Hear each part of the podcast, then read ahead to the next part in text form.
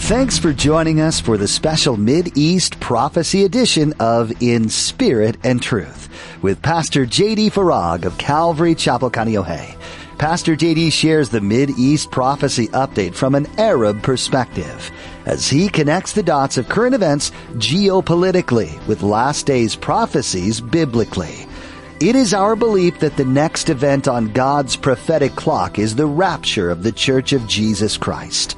It is our hope that these Bible prophecy updates will not only ready you and steady you for His return, but that they will also encourage you to share the gospel with others in order that the rapture will not be as a thief in the night. God made a covenant with Israel and the Jews. He'll be faithful in keeping it. In today's prophecy update, Pastor JD teaches that God kept his promise by bringing the Jewish people back to their homeland of Israel after almost 2,000 years. You can be sure that God will be faithful in keeping his promises to you, too. Now, don't forget to stay with us after today's prophecy update to learn how you can become a Facebook friend or watch the weekly prophecy update at jdfarag.org. Now here's Pastor JD with today's prophecy update as shared on October 22nd, 2023. The Jews never forced the Arabs out of the land. The Arabs have been ever since trying to force the Jews out of their land. And by the way, it's not about the land. And that's why it's so important to distinguish between the land and the people. Because talking about maps, another map illustration, have you seen a map of the Middle East? Lately, you should do it. Search it up. Map of the Middle East. You have to zoom out to get all of the Arab land. Because the Arab land's like all of this. And then you got, now you got to zoom in because Israel's like, where, oh, there it is. Here, zoom in. Zoom in more.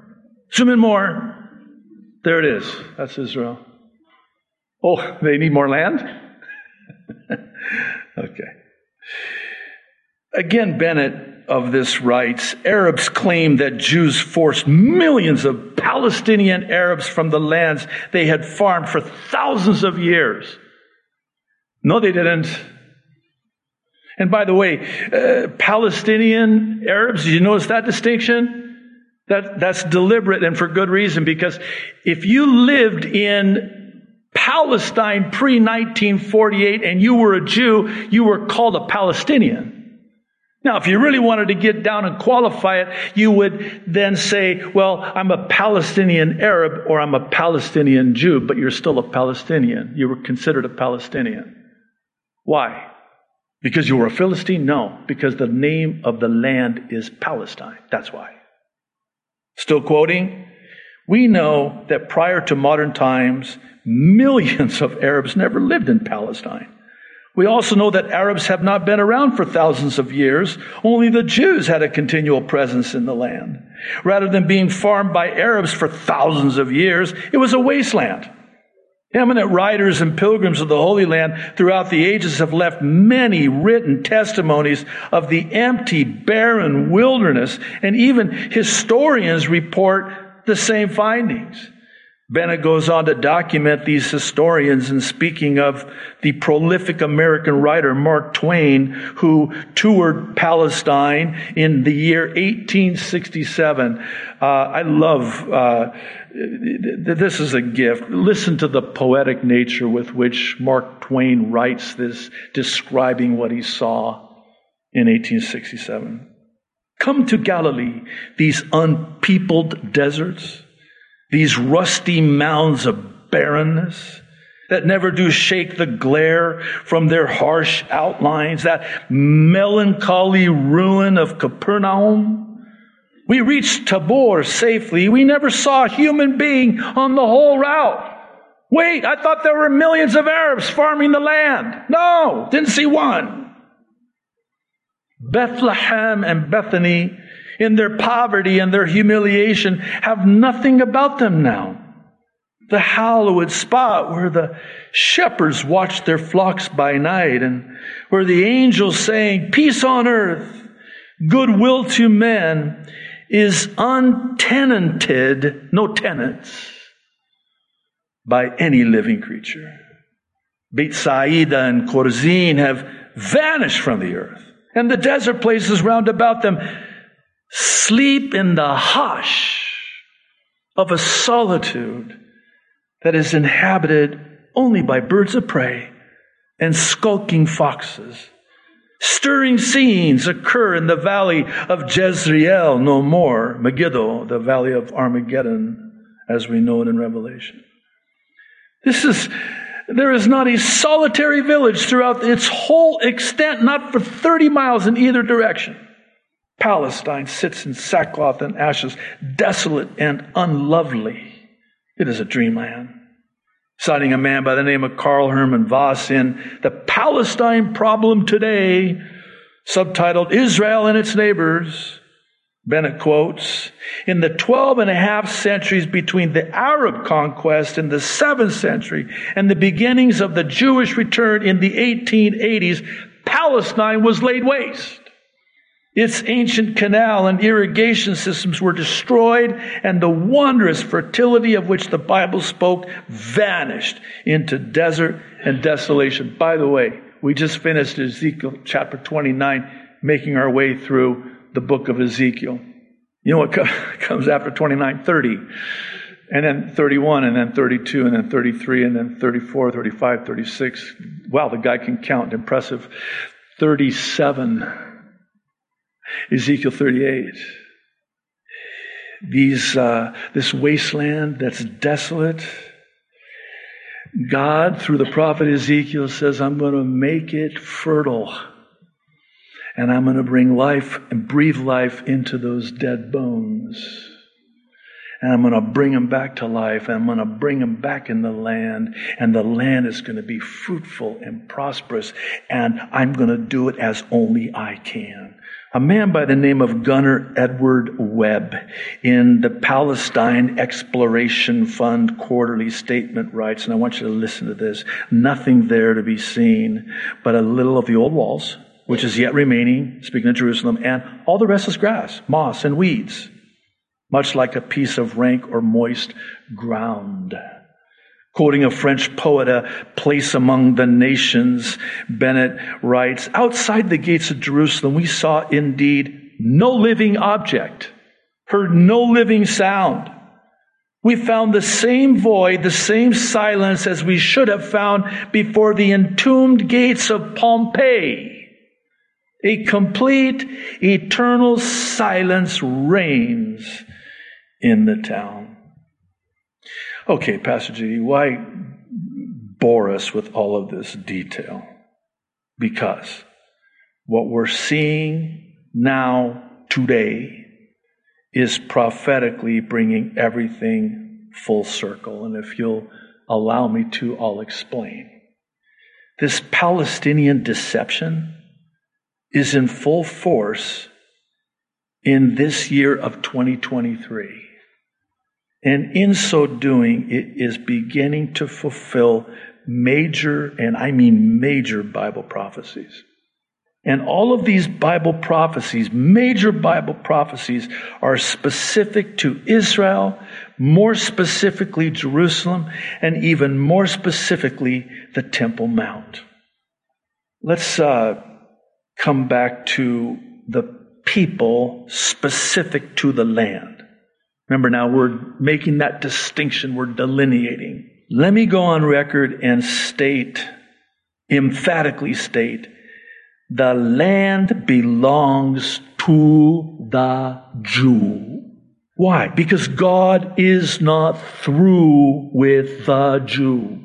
And the truth of the matter is, we don't want God to be through with the Jew because God has a covenant with the Jew, and so too does God have a covenant with me and you too. And if God is through with the Jew, can I ask you, how secure are you? I say that that way because it scripturally and prophetically resolves this land dispute. There's no such thing as a Palestinian. There's no such thing as a Palestinian state. And a two state solution, which is Hitler's final solution repackaged, comes from the pit of hell. It is from Satan himself. Because, see, they don't want a state with Israel, peace with Israel. They want the destruction of Israel. This is the playbook of Islam, starting with Muhammad and Saladin after him. Make peace with your enemy, then destroy them.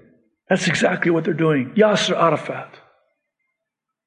When he would come to America, we want peace with Israel.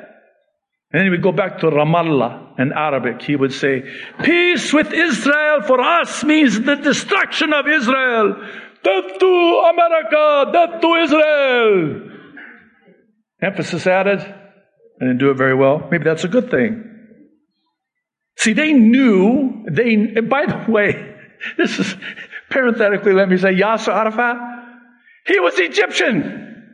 Like my dad, he was born in Egypt, he was an Egyptian. He was not, the, the, the, head of the Palestinian Liberation Organization, uh, Yasser Arafat, the Palestinian leader of the Palestinian, he's Egyptian. What are you talking about? This is why we yell. Okay. While one must delineate between the land and the people, no such delineation should be made between the people and the people. Let me explain. Whether you're a Jew or an Arab, really Gentile. What's a Gentile? A non Jew. You're either a Jew or a Gentile. Doesn't matter. There needs to be no distinction made, no delineation between Jew or Arab because of Jesus. Jesus is the only way to the Father as the way, the truth, and the life. John 14, 6.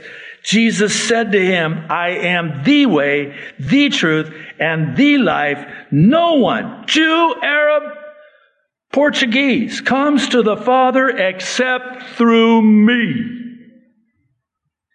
Listen to what Paul wrote to the Galatians in chapter 3, verse 26 through 28. For you are all sons of God through faith in Christ Jesus. For as many of you as were baptized into Christ have put on Christ or clothed yourself with Christ.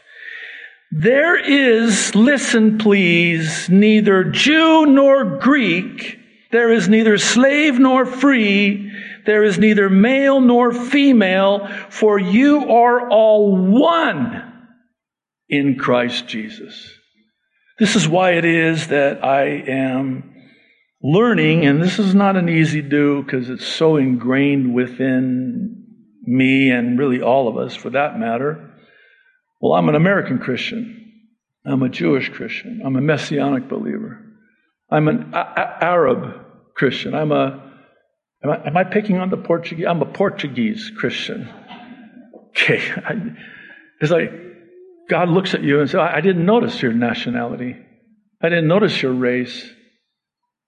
Because it's not the race, it's the human race.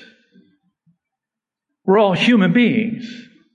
And by the way, for those of you that are still of that ilk, Wow, what do you mean that ilk? Well, you know who you are. I won't look at anybody when I say this, but you still have it. It's, it's part of who you are. It was the way you were brought up and it comes spilling out because out of the mouth, out of the abundance of the heart, the mouth speaks every so once in a while. It becomes a matter of nationality. It's very subtle, but it comes out. Be very careful. Because all you have to do is go to the book of Revelation and picture the heavenly scene which is described for us in as much as John, inspired by the Holy Spirit, can, which is, talk about not an easy do. We're finite. He's describing the infinite glory of God, and we're all worshiping before the throne. Worthy, worthy, worthy. And we are told that people from every tribe, tongue, all people of all races, all people, doesn't matter. Doesn't matter. But see, no, we've, we've drawn a line because we're choosing sides. It's us against them. I think if we're honest with ourselves, we'd have to confess that we choose sides when it comes to people, but it's against God's will for people. Because God loves the Jew and the Arab and the Greek and the Hawaiian and the Japanese and the Chinese. And this is the answer to the people dispute. So we resolve the land dispute. It belongs to the Jews. We have the real estate deed here in scripture. We have historical, archaeological, geographical, geological. Did I miss anything? Evidence. But now we got a, a people problem because, okay, let's resolve the land dispute, but what about the people? Oh, that's easier in a way to resolve. How do you resolve the people dispute? It's not God's will that any Jew or Arab should perish, but that every Jew and every Arab comes to repentance and the salvation of Jesus Christ. But you know what's sad? Again, you'll forgive me for repeating myself, but Christians, for the most part, still choose sides in this people dispute. And again, it's textbook divide and conquer. And I'll take a step further and say that it grieves and breaks the heart of God. When you start drawing that line and you put those people over there and you place yourself with the people over here. Come on, you know what I'm talking about. I'm going to share an email we received on Wednesday, and please know that I only do so because it speaks to how serious the choosing sides in the people dispute really is. In fact, the email that I'm going to share with you is tame compared to some of the emails I'm on the receiving end of and our staff is. We get over, I don't know, hundreds of emails every day. So here are some excerpts from the email. Uh, and again, I only do so so you can kind of get a, uh, an idea of how serious this really is. I have sent two emails before with never a response. Kind of disheartening since I've taken the time. I am feeling disheartened by JD's last message on Israel and Hamas. I have been following JD since COVID and look forward to every Sunday for his messages. With his last message, I am feeling a pull away from following him. I wondered who JD was scolding in regards to calling Hamas terrorists animals. I'm surprised. JD leans on the side of acceptance of murder only because it's done by a certain people group. Surprised. Oh, again, this is tame. Oh, I, I, wish I could just forward you the emails. In fact, maybe I will. If you get something in your inbox from me, that'll, you'll know why.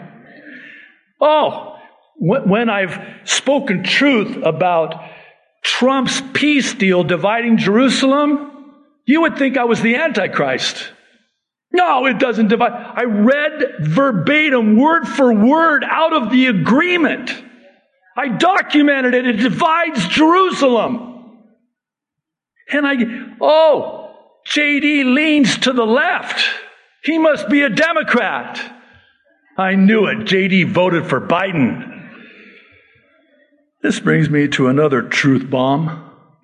These Hamas terrorist animals, as they're called, have been, are now, and will still get saved. I'll have you know.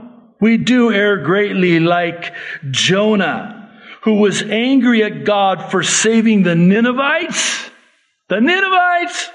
He gets angry at God for saving the Ninevites, and lest we come down too hard on Jonah, uh, we would do well to look in the mirror and ask ourselves the question, will we get angry if God saves a Hamas terrorist animal? You know what? The Ninevites in that day, and for those of you that were with us during our study through the Old Testament, it was so graphic. What they would do to the Israelites was so horrific and unthinkable, it would rival and in fact, I think was even more evil than what Hamas does to Israel today. And God saved him. No wonder Jonah was so mad. You know, when he lands on the shore, he doesn't even present any hope. There's no good news. It's just God is going to torture you guys. I can't wait. In 40 days, I'm going to go over here because I want want a front row seat when he does. Bye. And then they, they repent. And then Jonah's like, God, you're going to, you're, you're going to, you're going to save them? Yes, that's why I sent you there. That's why he tried to run from God, by the way. He didn't want to. Who wants to go to the Gaza Strip today with the gospel for Hamas? You want to sign up for that mission trip? That's what I thought. All right, then. At least you're being honest. Uh, Dee is one of our amazing transcribers on our amazing team of transcribers. Uh, she had emailed me about what she called a quick, cool Holy Spirit thing in regards to the update last Sunday when I shared about Jeffrey Dahmer. It wasn't the update, it was the teaching. I shared about Jeffrey Dahmer.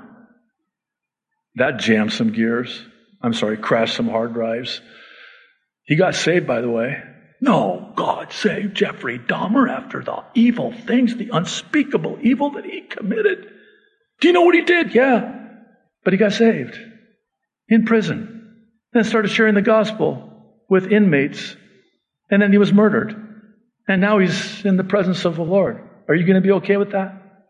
Well, here's what she emailed me. I almost fell out of my chair because earlier in the morning I had tuned into Sugar Land Bible Church's Sunday sermon. The youth pastor was filling in for Pastor Andy Woods and he was preaching on the book of Jonah, explaining how wicked the Ninevites were, but God saved them. Then he brought it closer to our day with the example of Jeffrey Dahmer and how God saved him. Then he brought it even closer and talked about Hamas did you guys trade notes? so cool to hear the heart of God through you two, man. Thank you so much for not holding back. Praise the Lord and Maranatha. So I replied to Dee with the following email. You know, me being the man of few words that I am. I'll give you the edited version. OD. If Gabriel filled in for Andy, I can totally see this and like you, absolutely love it when God does this. What's even more interesting is that I was about to connect the Jonah dots, but sensed that the Holy Spirit would not have me to do so. But Jonah's angry action to God saving the Ninevites slash Hamas slash Dahmers et al sadly bears an eerily similar resemblance to the reaction of Christendom today. Also, I wanted to connect another dot to a guy by the name of Mosab Hassan Yousef. I've actually spoken with this brother, not only as an Arab brother, but as a Christian brother, as he came to a radical and powerful saving knowledge of Jesus Christ over 15 years ago. Mosab was the son of Sheikh Hassan Yousef, one of the founding members and the most prolific leaders of Hamas. And subsequently, he wrote a book bearing that title, Son of Hamas. While I eventually lost contact with him for security reasons, as he's had to stay under the radar, as you might imagine, I do know that he is still on fire for the Lord in his service to the Lord, which has to remain under the cover of obscurity. But God is using this brother to reach so many of his Arab brothers in Hamas. We are so glad you joined us for this prophecy update on In Spirit and Truth. Do the things you hear about on this program cause you to feel unsettled? Perhaps there are too many things coming into play that make you stop and wonder if you're truly living in the end times. If that's the case, we hope that through these updates, you are reminded of God's faithfulness through His Word and that His promises will be fulfilled. This can be a benefit to you. Being around other believers can give you support regarding these things that are happening around you. If you're in the area and haven't found a church home yet, we invite you to come visit us and get to know the heart behind this ministry. You can join us for a time of worship at Calvary Chapel Kaneohe on Sundays at 8:30 or 10:45 a.m. and Thursdays at 7 p.m. for Bible study with Pastor JD. If you'd like more information on joining us or for additional resources, go to jdfarag.org and scroll to the bottom of the page. That's jdfarag dot O-R-G. There, you'll find a Calvary link that will take you to the church's website. While you're at our website, be sure to check out additional teachings from Pastor JD. Another interesting point of reference is a tab that says ABCs. This is useful for anyone seeking and wanting to find out more about Jesus and his love for you as an individual. That's all available at our website. Again, that's jdfarag.org. Our time with you is up for today, but thanks for tuning in to spend this time with us. Join Pastor JD for another edition of In Spirit and Truth.